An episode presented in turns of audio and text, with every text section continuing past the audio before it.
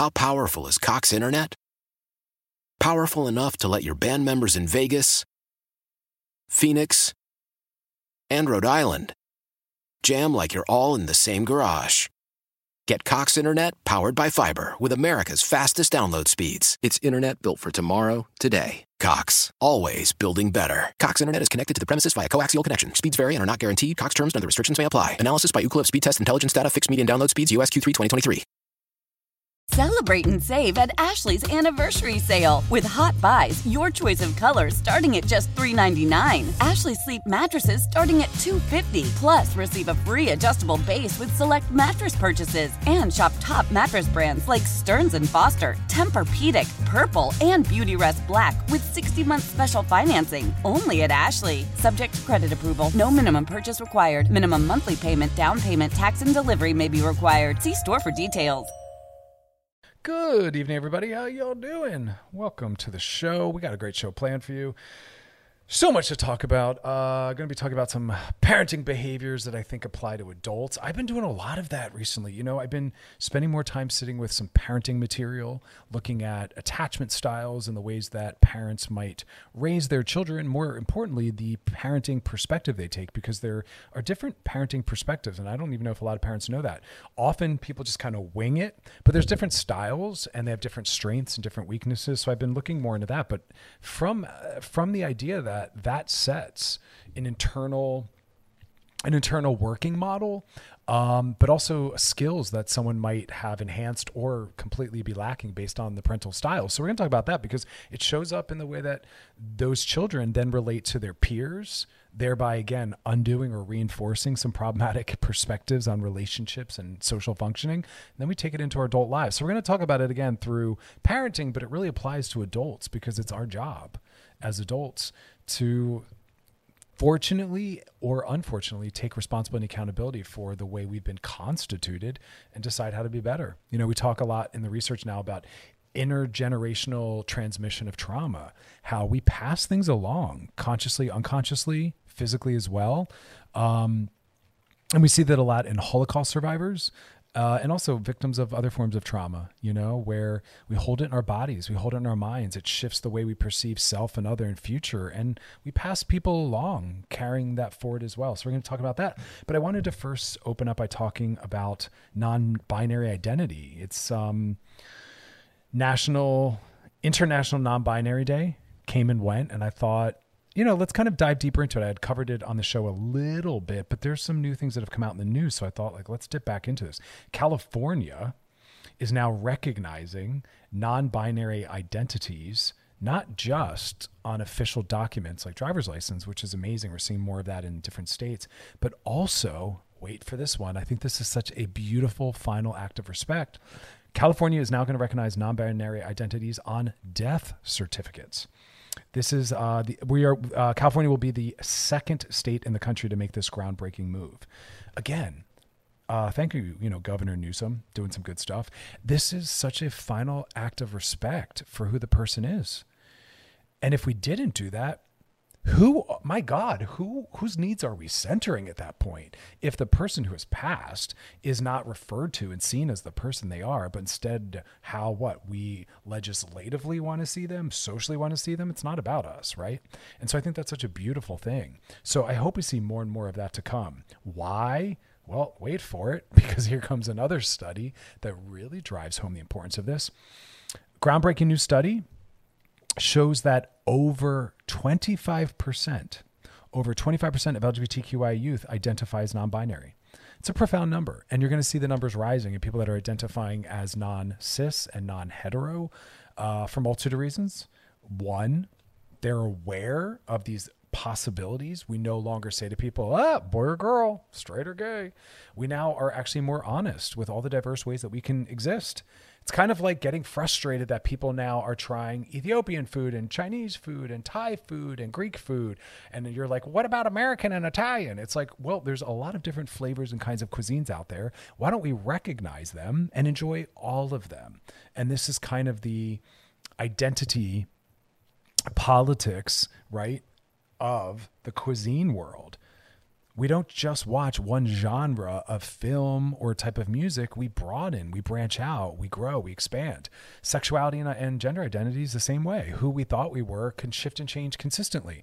It, that's a beautiful thing. My sexuality has shifted and changed throughout my entire life and will continue to as I experience new things and new people and new elements are brought forward or folded in or recede or come to the forefront. It's an active system. And so the non binary identity, y'all get real familiar with it because that's truth. That's not going away. It's actually a more honest place. Why? Because it's such a bizarre idea that these two categories, male or female, man or woman, are supposed to be big enough boxes to contain the exceptionality and beauty and diversity that all the many billions of people on the planet can be. That was never going to work. And so I'm so thankful we're pushing back on that. Also, it really frees us from the limitations and stereotypes of maleness or femaleness. People don't want to have to be trapped and told, well, based on your presentation or your anatomy, this is how you have to wear your hair. These are the limited fashion styles that are appropriate for you. It just limits our lives. And non binary identity is not just honest, but it's liberating because you get to be more self, but also more explorative, wearing whatever you want wearing the things you were told that you couldn't, uh, living in ways that you were told you couldn't. I think it's such a beautifully supportive thing. So expect to see uh, more and more of that. When we come back, we're going to take a couple minutes and just kind of clear up uh, some non-binary myths. Um, you know, just kind of bring it back in the forefront. I think it's really important to do that as a way to normalize and give more people, you know, the possibility of seeing that they maybe identify that way themselves. So um, stick around, and then we'll be later in the show gliding into those DMs. So if you got a DM for us, drop in the DMs on our Loveline IG page. You're listening to Loveline with Dr. Chris on Channel Q and on Odyssey. Stick around, y'all. We'll be back. Why? Why? If you Why? have T-Mobile 5G home internet, you might be hearing this Why? a lot. Why? Every time your internet slows down during the busiest hours. Why? Why? Because your network gives priority to cell phone users. Why? Good question. Why not switch to Cox Internet with two times faster download speeds than T-Mobile 5G home internet during peak hours? Okay. Stop the whys and visit cox.com slash 5G home for details. T-Mobile prioritizes certain T-Mobile phone users over home internet users during times of congestion.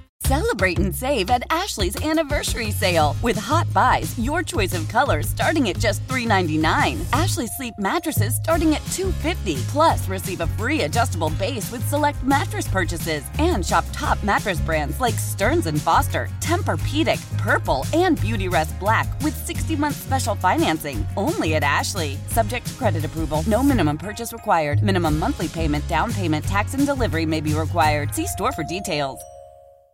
Selling a little or a lot? Shopify helps you do your thing, however you cha-ching. Shopify is the global commerce platform that helps you sell at every stage of your business. From the launch your online shop stage, to the first real life store stage, all the way to the did we just hit a million orders stage. Shopify is here to help you grow. Whether you're selling scented soap or offering outdoor outfits, Shopify helps you sell everywhere. From their all in one e commerce platform to their in person POS system, wherever and whatever you're selling, Shopify's got you covered. Shopify helps you turn browsers into buyers with the internet's best converting checkout, 15% better on average compared to other leading commerce platforms. And sell more with less effort thanks to Shopify Magic, your AI powered all star. Shopify powers 10% of all e commerce in the US. And Shopify is the global force behind Allbirds, Rothy's, and Brooklinen, and millions of other entrepreneurs of every size across 175 countries. Plus, Shopify's award winning 24 7 help is there to support your success every step of the way. Because businesses that grow, grow with Shopify. Sign up for a $1 per month trial period at shopify.com slash odyssey podcast, all lowercase. Go to shopify.com slash odyssey podcast now to grow your business, no matter what stage you're in. Shopify.com slash odyssey podcast. Alrighty, we're back and we're talking about the non-binary identity. Uh, multitude of reasons. We were just talking about how California now recognizes non-binary identities on death certificates. That is amazing. Beautiful act of care. Also, studies showing that over 25% of people under the gigantic umbrella of the LGBTQIA plus community identifies non-binary, and that bad boy is going to grow. And I'm thankful for it. More and more people are identifying as not straight. More and more people are identifying as not cisgendered, meaning man or woman, diagnosed the way I was at birth and just rolling with it. Why? Because people are bigger than that. They're more than that. They're more complicated than that. They have more beauty and creativity than that. It's a stunning thing. It was very bizarre to think that people are just going to live within these two options. Well, you have a certain anatomy, so we're going to tell you this one gender, and then we're going to limit what kind of clothing you can wear, what kind of behaviors you can engage in, and how you cut your hair, and the kind of people you date. It's like that was so conformist and assimilationist and, and confining. Um, sex and gender are so much bigger than that. So I thought we could take some time, kind of bust some myths about non binary identity. So first off, uh, some people might still think that uh, people that are non-binary, that don't identify as male or female, or maybe they switch back and forth, explore, uh, that they have gender dysphoria, that that's a pathology. Why do y'all believe that we should be comfortable within these two options, and whichever one we're placed into, we should just accept it and roll with it for the length of our lives, versus challenging and pushing and moving more into authenticity? authenticity will always stand outside of two options only, regardless of what we're talking about. That's a myth, right? You can be non binary and have no gender dysphoria, but you can also be non binary and also at the same time have gender dysphoria uh, because we live in a world that's transphobic, right? Very gender phobic and gender anxious. And so we don't have a lot of supports and resources or a lot of understanding. We don't have a lot of role models. And so it's a very fluid, difficult thing for people to sometimes really step into. And so some people might have a discomfort in their identified or assigned gender, and others might not. Um, also, there's a difference for many between a trans identity or a non binary identity. And what that can mean for some is some feel the need based on who they are to do a medical transition and others don't. Some people just want to change pronouns, others don't. Some people it's about the clothing they wear, others don't. We can't define someone's gender by looking at them. It's kind of what it really lands on. Um, people might perform a certain gender one day and change it a next day. Some people don't identify with any of those concepts. Um, and more importantly, it's just about meeting people where they're at. But don't assume that someone who identifies as neither male or female or changes their mind, that that implies that there's a, a medical transition coming at some point. I think the beauty in where we live now with gender is that people realize that they don't have to have their body aligning in the most stereotypical normal ways with whatever gender they identify as. And there was a time where someone, if they were dysphoric or uncomfortable with their maleness or femaleness, that the understanding was, well, then you must be this other opposite, and your body should align with that, and that change should be made. And now people are realizing none of it has to be aligned, none of it has to be seamless and perfect, and none of it has to be a final decision. Again, mental health is about authenticity and liberation. Mental health is not about confining yourself, limiting yourself, right, or or living within, um, I guess, these conformist ideals. Uh, what else can we say that we should be busting? Uh, pronoun use is another one. We can't make assumptions based on how someone looks to us as to what their pronouns are. And that's why people are putting them out in their profiles and emails as a way to draw attention to the idea that this is a thing to pay attention to. And we should be asking people before we assume, what pronouns do you use? And we should be saying that to literally everyone because you never know based on how they look what pronouns they might use. And that's also how we remember we talk about ending the closet, make getting rid of it so there's nothing to come out of. We do that by not assuming everyone's straight until told otherwise. We say to people, "Are you dating someone? Do you have a partner?" We use these neutral terms, right? What genders do you, what gender pronouns do you use? Um, let's see what else. Uh, kind of covered that. All right, so we kind of covered the bulk of them. Um, and what I really want you to, I guess, walk away with for those that this is new or unfamiliar, a lot of my listeners maybe themselves are non binary or they have familiarity around this, is that it's completely a healthy, that it's completely appropriate, that we want to be supportive and allies. And that means letting people tell us who they are, not defining it for them. Uh, we have to believe them. We have to listen.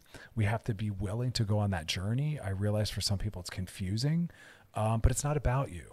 Like, I guess maybe that's the landing point. It's not about you, it's about someone else's mental health. It's about someone else moving through the world feeling respected and cared for. And that's a hard thing to do in our world. Um, we're always told we have to be different, we have to be better, we have to be other. It's really hard for us to love ourselves. There's so many industries that make money and are built on us not liking ourselves.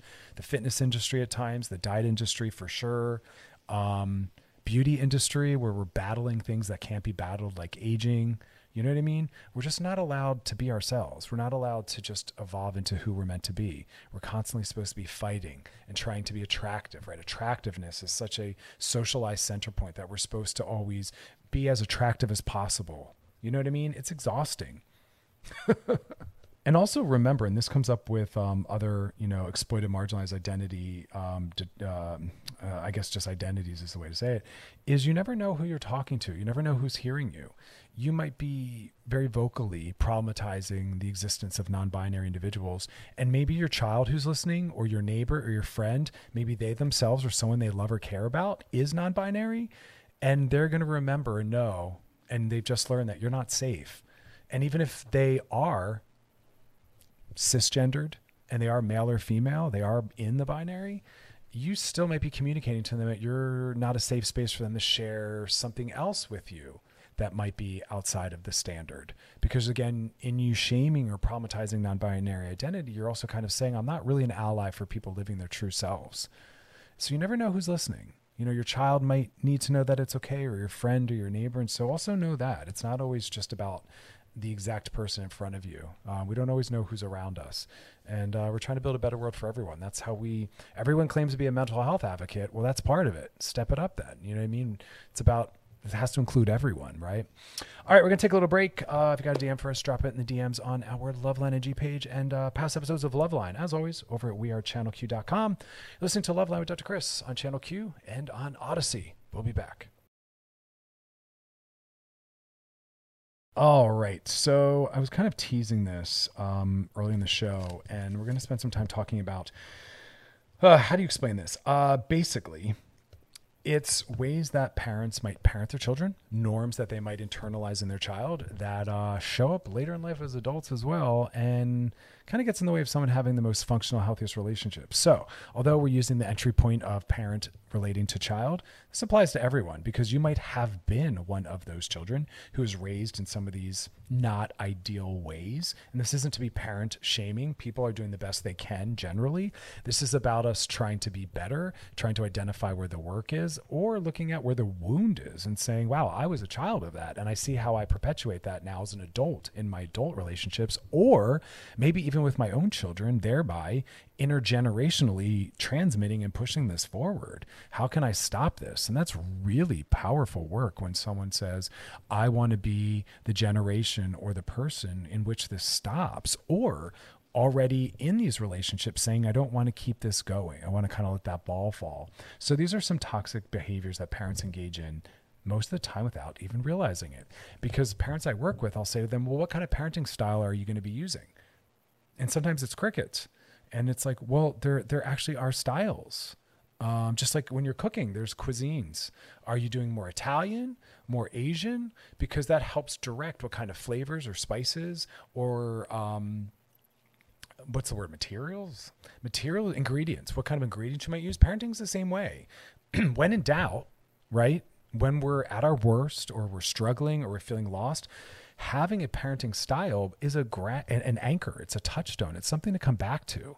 It's a lens through which to try to decide how to be. And I and I really advocate for everyone studying some parenting styles, finding one. You don't have to adhere to it purely, but it gives you a sense of how to be better, uh, perspective through which to try to analyze some of these things. Otherwise, you're winging it, and life is hard, and we're not always at our best, and we don't always know how best to handle something. And so, having a chosen parenting style kind of starts to direct that. And so, we're going to talk about some of them. The first one, wait for it, is something that's very common, and it's yelling. Yep, every parent yells sometimes. and part of good parenting is sometimes failing and letting down our children and letting them see that people that love you and care about you will sometimes let you down. But look, I'm still here and I still love you. Children need to see disruption and then repair so that they can feel familiar and comfortable with it and also know how to do it. Raising a child perfectly is actually a failure. We want children to be able to struggle. We want to struggle with them in our relationship with them and show them that we can fight and still love you. We can let you down and still love you. You can disappoint us and still love you. So that's natural. But constant yelling is just dysregulation and it does damage, right? Because what it does is it doesn't help your child understand how to self regulate and it normalizes that. It normalizes when frustrated, you'll see me get dysregulated and yell And what's interesting is parents will often be yelling at a child that's yelling or dysregulated, and they themselves aren't able to regulate, but expect the child of age four or eight or 12 or 16 or 20 to do what they can't as a 20, 30, 40, or 50 year old. And so there you are, unable to regulate yourself, but expecting that of someone who's younger, who's supposed to learn that from you, but they're not able to be taught that by you because you can't even do it. I mean, that was a mouthful. I hope you understood what I just said. So you don't want to normalize. You don't want to be offering that as a skill. You don't want to make that acceptable. Unfortunately, parents, you have to be better than this little child can be before you. And now, how does that translate into adulthood? Well, a lot of the adults I work with that have a very short fuse and think yelling is acceptable or go to it easily were raised in families where that's what was offered to them. They weren't really presented with a lot of other ways to deal with conflict, letdown, or disappointment. It's kind of all they know. And then they're with healthier partners, right? That might have been raised in a better dynamic and they're thinking, wow, this is really scary. This is really overwhelming. Why do you think this is okay? And they're shocked. So you need to work on doing whatever you need to do to calm down get that energy and tension out of your body and refocus. Because we can't expect children to do what we as adults are not ourselves able to do. And that's why it's funny when I'm watching a parent totally dysregulated yelling at a child who's dysregulated yelling, telling them, you know, to quiet down or whatever it is. And it's like, wow, you can't even do that. And you're supposed to be the one showing them how to do it. You should work on that first. And that's why I think before we get into relationships or before we have children, we should really get into some therapy and look at what are the things that I do? What are my tools? What are my coping mechanisms? What are my ways of being relational that I need to work on so I don't pass that along? Because children can become a complication added to their life.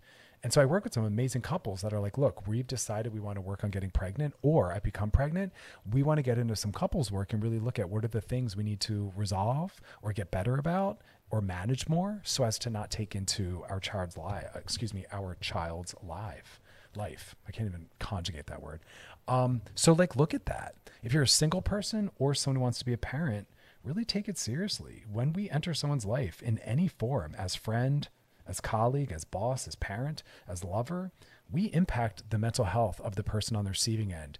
You're responsible for that. I don't, I don't, no label. You can't be like, oh, I'm just their friend. I'm just their boss. Oh, no, you're responsible. It's called ethics. You impact people.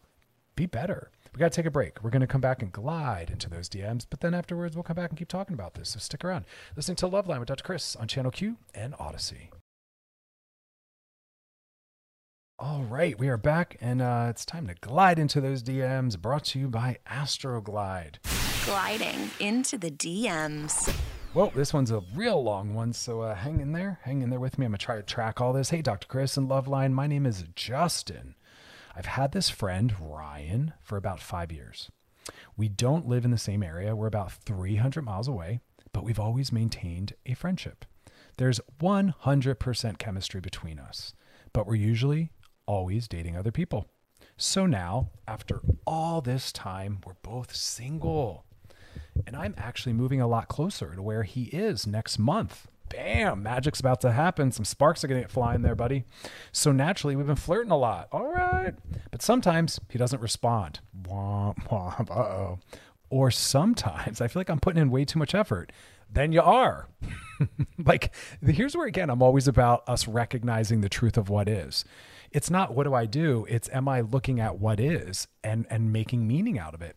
If someone doesn't respond sometimes, that means they're either not as interested as you are or they don't want as much closeness and connection as you do. If you text someone every day and they respond every other day, they're telling you I want to I want to be connected to every other day. This is my normal habit and pattern and we have to decide if that works for us. Cuz often people enter my office thinking, how do I make them respond or act the way I want? They might say, Well, I text every day. How do I get them to be more available? And I say, You don't. They're showing you how they date. They're showing you the level of closeness and communication they want. Does that work for you? How's it feeling? And if it's not working for you, you're not feeling great, go. It's not right. It's not compatible. But people enter thinking, I'm going to change them, or I'm just going to get into it anyway and feel bad, even though we have different needs not smart. I'm not. I'm, I'm. I'm. I'm. Presenting as a little more black and white than it is. Clearly, there's more complexity and nuance in that. But we need to stop trying to change people, and we need to just look at who they are, how they communicate, and say, is that what I want to step into? Does that work for me? They don't. You're not more correct than they are, but people will think that right? That somehow, if you want to connect more or see them more often, that somehow you're more right and that their distance or space is somehow wrong. And it's like, no, you're not compatible. If you can't find peace in that space, you're not compatible. It's going to be a rough road. So, anyway, you've been flirting, sometimes doesn't respond. That's right. He's got other priorities at times. if that works for you, you're good. If not, then you're not. Sometimes you put in too much, you're putting in too much effort. Back to your question, though, you said, I just kind of want to know where he stands. He's showing you.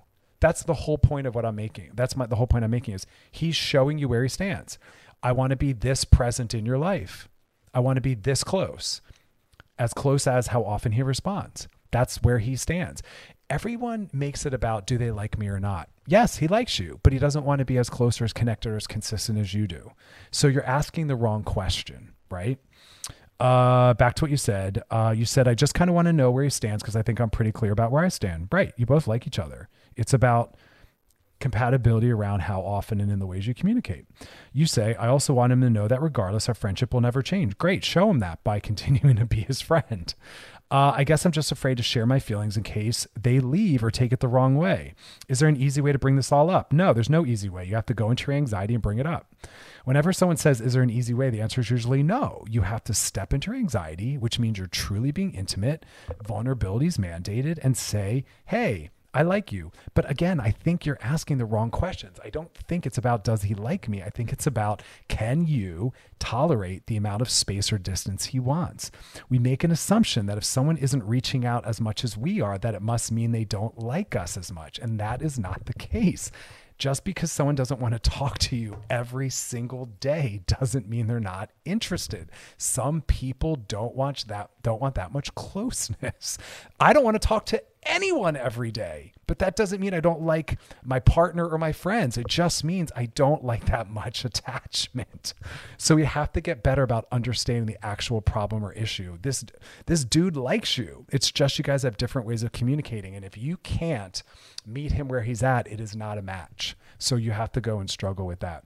All right, we got to take a little break when we come back.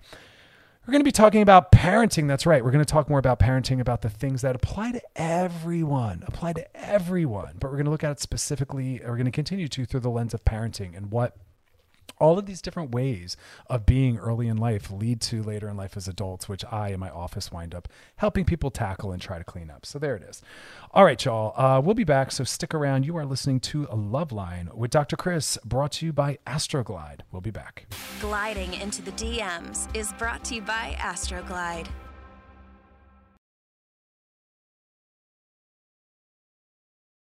All right, we're back and we're talking about poor parenting. this isn't uh, to blame parents. It's a very difficult job, and parents can only do the best they can based on the way that they were parented and the way that they've socialized and the kind of relationships that they're in, which again is on a larger global scale. While I'm always saying be very thoughtful about what you're bringing into someone's life as you enter people's lives in different contexts because we impact them. We make things easier, harder, we reinforce things. Now, if you want to date, work on yourself. Know that your mental health matters and that you're going to impact your partner. If you're a parent and you want to have kids or you already do, you need to be working on your mental health because you don't want to, you know, transmit to your children some of your shortcomings and failings that your parents passed along to you.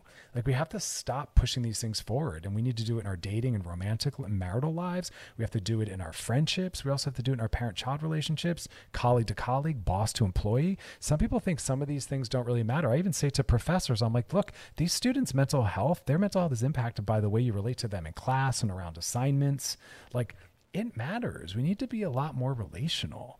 But again, we're so toxically individualistic that we only think about ourselves and worry about ourselves. We don't really take into account how we impact others. And parenting is a really powerful one. So before the glide into those DMs, we were talking about yelling and how a parent needs to, in the very least, learn regulatory skills to be able to be anchored and self regulated so as to be chill when a child can't be and children are not supposed to be they are not born knowing how to regulate. It's called co regulation. We are taught to regulate via those around us, and then we learn how to do it on our own. But as adults, we still get co regulated with our friends and our loved ones and our partners. That's a healthy thing. We want to have access to others that can help soothe us when we can't soothe ourselves.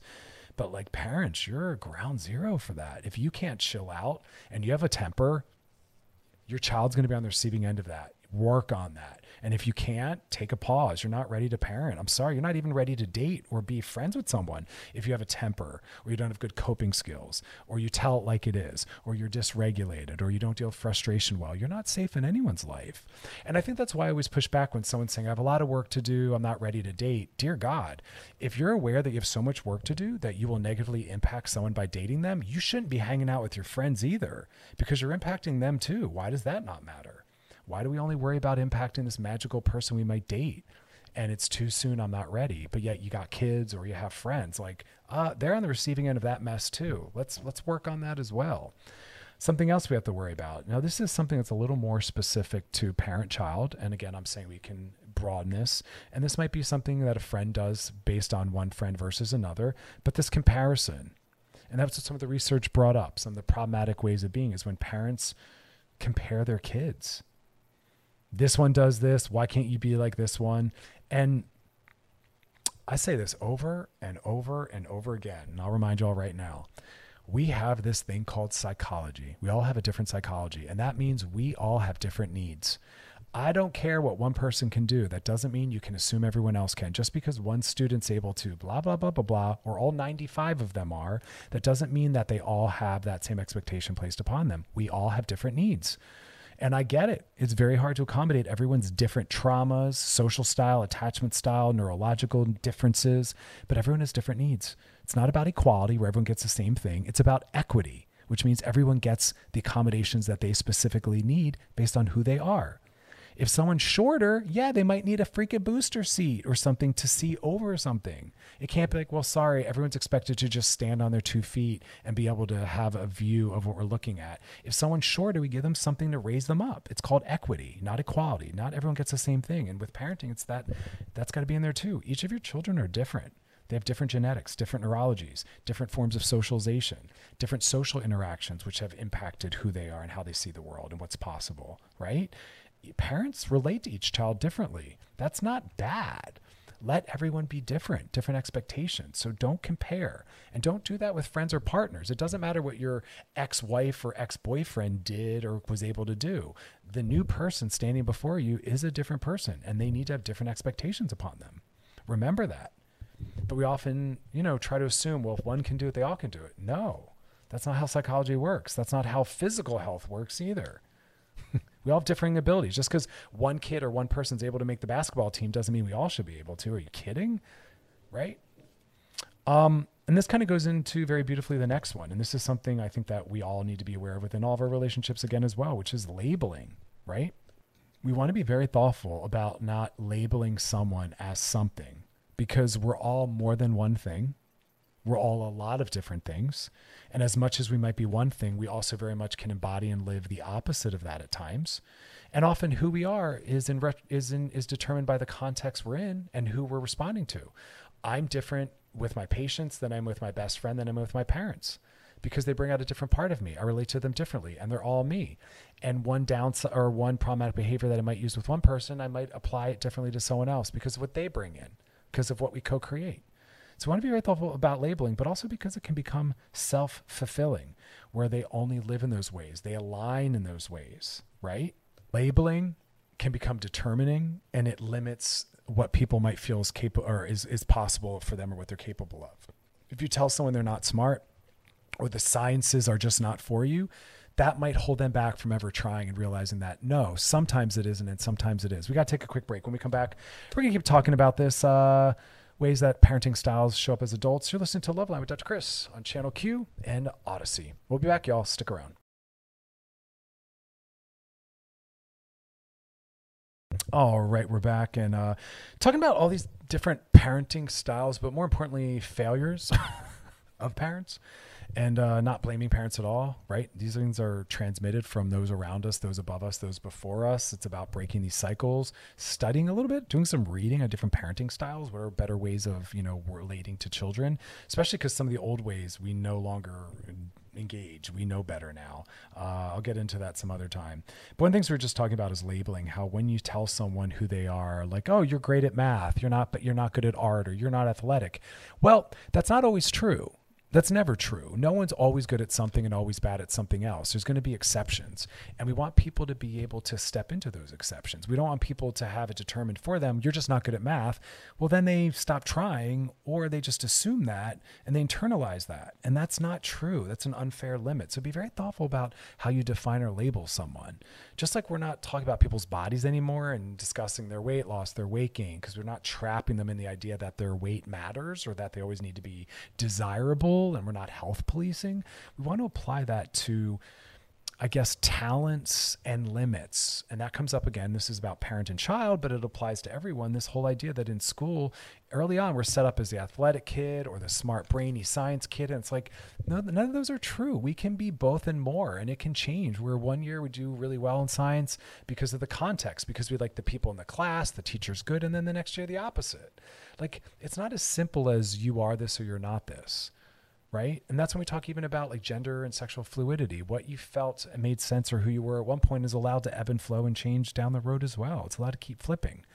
Uh, hold space for that. I was, I yeah, a lot of the times in my life, I was led to believe I wasn't very academic or smart, and then at some point, I realized that that was something I excelled and enjoyed, and I stepped back into that. But I had to step out of these labels and assumptions that were made about me early on. So be very thoughtful about that because we do that even as adults to other adults. That's the quiet friend. That's the fun friend. Well, no, that's the quiet friend sometimes in some contexts around some people. You know what I mean? But it can become very self fulfilling and limiting. People will really step into and live out these labels. So be very thoughtful because children can carry them forward, living in it, having it reinforced by others, taking on and using those labels as well. Um, another good one quieting emotions you know, part of good parenting and being a good partner to a friend or a loved one is helping them sit in and feel their feelings deeply and fully, not pulling them up and out of it, not saying you can feel that, but you can't feel that. Those are good emotions, those are bad. And that's why I get frustrated and I hear people say, that's too negative. Well, sometimes things are crappy and we have to be able to talk about them. It's okay to be negative. Sometimes things are. The goal is not to always be happy. That is not mental health. That's a lie. That's denial. Bad things will happen. Frustrating things will happen. Feel it deeply, feel it fully. You're allowed to live in it. You're allowed to talk about it. You're allowed to be a complete pessimist all the time if you want. There's no rule or law that we have to always be optimistic. Sometimes some people live in lives that there is nothing to be optimistic about. I'm sorry to say that, but there are some people living in some contexts and some geographic locations in the world where things are just pretty freaking crappy and complex all the time. And pessimism is very reasonable. It's also very reasonable to be pessimistic when we look out at the fact that we live in a very homophobic, white supremacist, capitalist consumerist culture that really values profit over people. That there are businesses that are telling people to go back to the office when it's not safe because they want to make more money off their labor. That's gross. We dehumanize people all the time it's it's very understandable that some people have a very poor outlook or pessimistic, you know, perspective on what's happening around us. You know what I mean? So like we have to allow that. We want to allow people to be where they are and to feel what they're feeling. So we don't want to tell people happy is good, joy is good, you know, sadness is bad, frustration's bad, disappointment's bad because that's just not true. It's not honest, but more importantly, it's not mentally healthy. Let people be bummed out when they're bummed out. Sit in it with them, you know? We want to have access to a full range of emotions. But we've talked about this where there were some studies done that it was very much even gendered, where children were read, led to believe by very young ages in these experiments and research to believe that men can only feel these few emotions and women have access to a lot more, but that it was gendered. That's not honest. That's not healthy. It's also not fair. But we also apply that to people where anyone feeling something bad or negative, we always think we have to get them out of it immediately. They need to not feel that. And we're going to shame having to be around it. But it's often in sharing those heavy, dark, broken parts of ourselves that we actually really feel seen and heard and build intimacy. And some people do live in difficult lives where it is honest for them to feel that way, right? And then finally, we land with the you, you always blah, blah, blah, you never blah, blah, blah, or you're making me blah, blah, blah. Kind of goes back to the earlier stuff about labeling and defining who a child is. And as an adult, as a parent, you're expected to be better, right? So you can think about specific behaviors that you think your child would be better off without or needs to work on, right? But make it about the behavior, not about the person. You know what I mean? Because we really want them to be able to identify certain behaviors in themselves and in others. And if we just make it about them as a person, they can't do that. Because remember, part of us trying to be mental health centered. And I love that I feel like everyone has mental health advocate somewhere hashtagged on their profiles these days, but then live it which means let people be their true authentic self. It means sit in some of these darker emotions. I see some of these influencers, God bless them. I think your heart's in the right place, but you're not a mental health professional, talking about staying positive, finding the silver lining. That's not mental health centered, actually. That's shaming truth and reality. That's shaming people that are struggling. Mental health is not about always smiling and feeling good right? Sometimes things are bad and we have to be able to drop down in that and feel that. Mental health is about going in right? Not saying that certain things are okay to feel and others aren't. And that starts very early on. And it, like I said, it's gender. Let boys cry. Let boys be sad. Let boys be vulnerable. Let, let boys be weak. Also, let girls be powerful. Let girls be strong. I still have clients that are saying things like, oh, I want to be more like a girl. And then they use these stereotypical terms. And it's like, oh my God, everyone has access to all the same emotions, but we have to get familiar and comfortable with them. That's the work.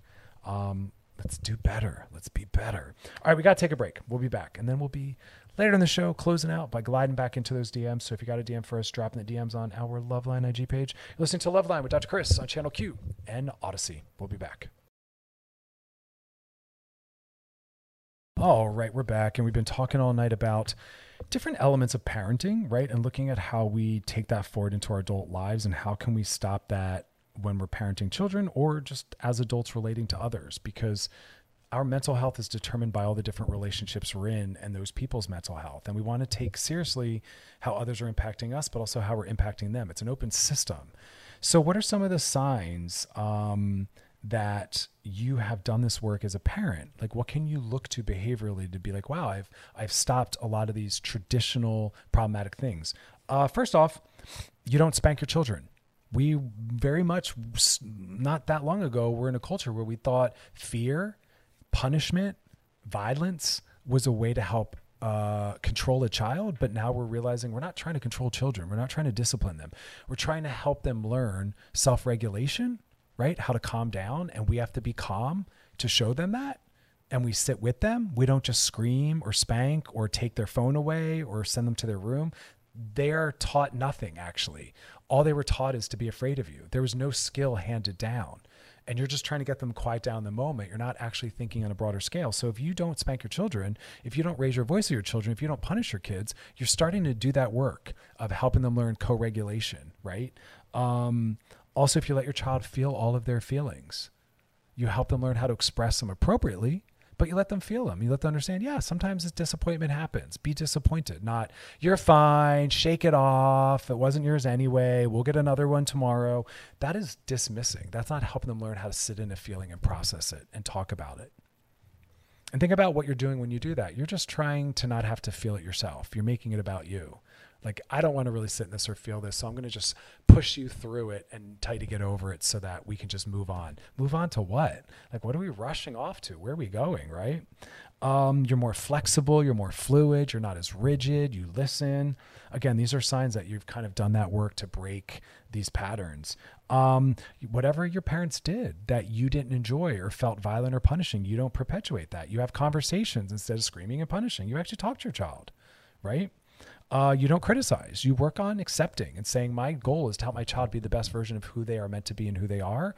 And sometimes that might be not what I wanted or what I hoped for, or what I'm comfortable with, but I support them and celebrate them anyway. That's called being a good parent. If your child, if your child's trans, you become a trans ally, and I hope you are anyway. You know what I mean? Same thing with the child being gay or whatever it is we're talking about. Um, what else? Uh, we talked about that, giving them attention, prioritizing them, being a safe space. Some parents say, and some partners say, why won't my partner or my child tell me things? Why do they lie to me? Why do they mis- manipulate? Why do they? Because you're not safe. If they can come to you having done something wrong or bad or let you down, and you're calm and loving and set your boundaries and say, that wasn't okay, this is how I feel, or whatever, they'll tell you. But if you punish and you go to violence and you're scary and you're not approachable, then they won't approach. So work on that. Um, that's kind of the basics, you know? But that's the work I tell everyone to do wants to be a parent or get into a relationship. Look at what you need to work on. And if you can't tell me three things that you need to work on, then I know you're not working on anything and you're just doing business as usual. And we all have some work to do because we want to be good for those that we're in relationship to, whatever that is. It matters. That's how we are mental health centered. Everyone's now all mental health centered, and that's great. But this is what it, the work looks like. You have to be willing to do the work. It's kind of like when we talk about activism. It's not enough to just slap a Black Lives Matter flag on your IG page or company's website. What are you really doing to dismantle and change those problematic systems and norms? We need disruption. We need change. We need dismantling. It takes action. So if you're not really aware of what you're doing, then you're not doing anything. Know what you need to change and start stepping into and initiating those changes. And it's never too late. We can do that even if we've been in a relationship with someone well into their adult years or we've been married for 40 years. We can still say, I'm going to start being better. I'm going to start doing better, right? I'm going to start making this system healthier. It's a powerful thing. And I work with people doing it all the time. So it's never too late and it's always doable. You know what I mean? But we don't we don't really get a lot of support around that culturally. We have to kind of seek these kinds of messages out, which is why I'm always trying to challenge all to be better. Because if my listeners aren't going to be better, well, then, dear God, no one else is going to be.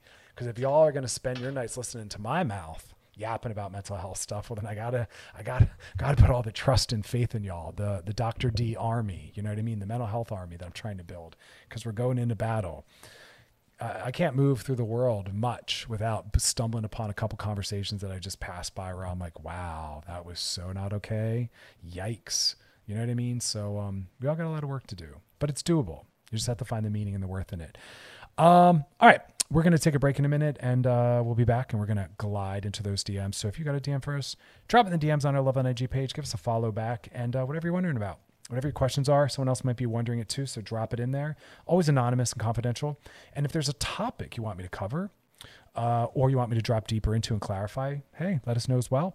And past episodes of Loveline, they're always over at wearechannelq.com. Scroll down, look for my face, click on it. They're all there. You can binge, post, share, re listen, and uh, check out some of the other shows. And if you like reading or audiobooks, I got my two books, Rebel Love and Sex Outside the Lines. Both of them are mental health journeys, looking at how to be better relationally, how to work on more body neutrality and body love, also sex positivity and some sex therapy stuff. So, um, check it out. It's good stuff. Uh, but we'll be back. You're listening to Loveline with Dr. Chris on Channel Q and Audacy.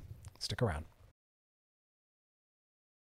Old Man Winter here. If I had it my way, it would stay winter all year long. Short days, wind chill, black ice, and a good polar vortex. Oh, heaven! Wait, is it getting warm in here? Your cold snap is over, Old Man Winter. Spring has arrived. Spring. Spring is here, which means it's the perfect time to get away in the Hyundai you've always wanted. Visit the Hyundai Getaway Sales Event, where you can get great deals on all of our award-winning Hyundai models, like the tech-filled Tucson and Kona, as well as the spacious Palisade. Enjoy wherever you go with the peace of mind that comes with America's best warranty and three years or 36,000 miles of complimentary maintenance. But hurry in, these deals won't last. Add more joy to your journey at the Hyundai Getaway Sales Event. Now get 0% APR or up to 1500 bonus cash on the Hyundai Tucson. Now, during the Hyundai Getaway Sales Event. Offers end soon. Call 562 314 4603 for details. After the end of a good fight, you deserve an ice cold reward. Modelo is the mark of a fighter. You've earned this rich golden lager with a crisp, refreshing taste. Because you know the bigger the fight, the better the reward. You put in the hours, the energy, the tough labor. You are a fighter, and Modelo is your reward. Modelo, the mark of a fighter. Drink responsibly. Beer imported by Crown Port Chicago, Illinois. Love the flexibility of working in all sorts of places? Well, working on the go seamlessly requires a strong network like T Mobile. We have America's largest 5G network, so whether you're on a video call at the park or uploading large files at a coffee shop, we have the 5G speed you need. Whatever takes you on the go, T Mobile's got you covered. Find out more at T-Mobile.com slash network today. Coverage not available in some areas. See 5G device coverage and access details at T-Mobile.com. All right, y'all, we are back, and now it is time to glide into those DMs. Gliding into the DMs. This one says, "Oh, these are really long." This one says, "Hey, Dr. Chris, my name is Katie. I have a four-year-old son with my ex-boyfriend. However, about two years ago, I decided that women were my preference, and uh, I want to date them. All right, Katie, live your best bisexual, sexually fluid, queer life. Surprisingly, Max was fine with it." Well, cool, but doesn't really matter what he wants or thinks about your sexual preference, but good to know.